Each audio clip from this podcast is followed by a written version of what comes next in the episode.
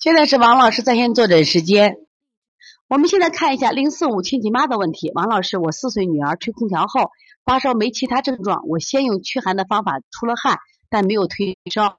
我又加了退热清热的，好像退了点。我再用。滋阴清热的方法通在通便，在没退烧，在没烧了，我有点懵了，请帮忙分析一下我女儿这样的发烧具体要用什么穴位能依次退烧？谢谢。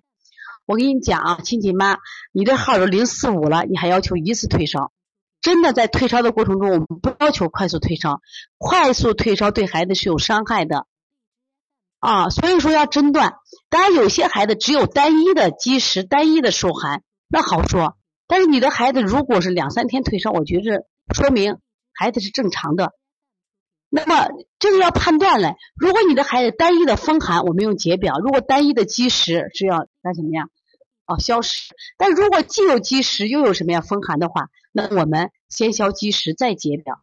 但是如果孩子发烧三天，我也建议给孩子什么呀？做一下扶正，补一些水，补一些正气，调一下脾胃，知道吧？前两天我们小嘟嘟，他是吃了冰激凌发烧，发烧以后呢，这个孩子妈妈自己会推啊，但推不下去。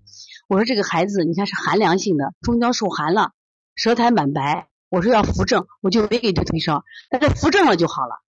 还脾胃一足，自己就退烧了啊！不一定非要用退烧方法啊。所以说呢，你想要推拿是一条漫长之路，但是是一定是个快乐而充满着一个未知的探索之路。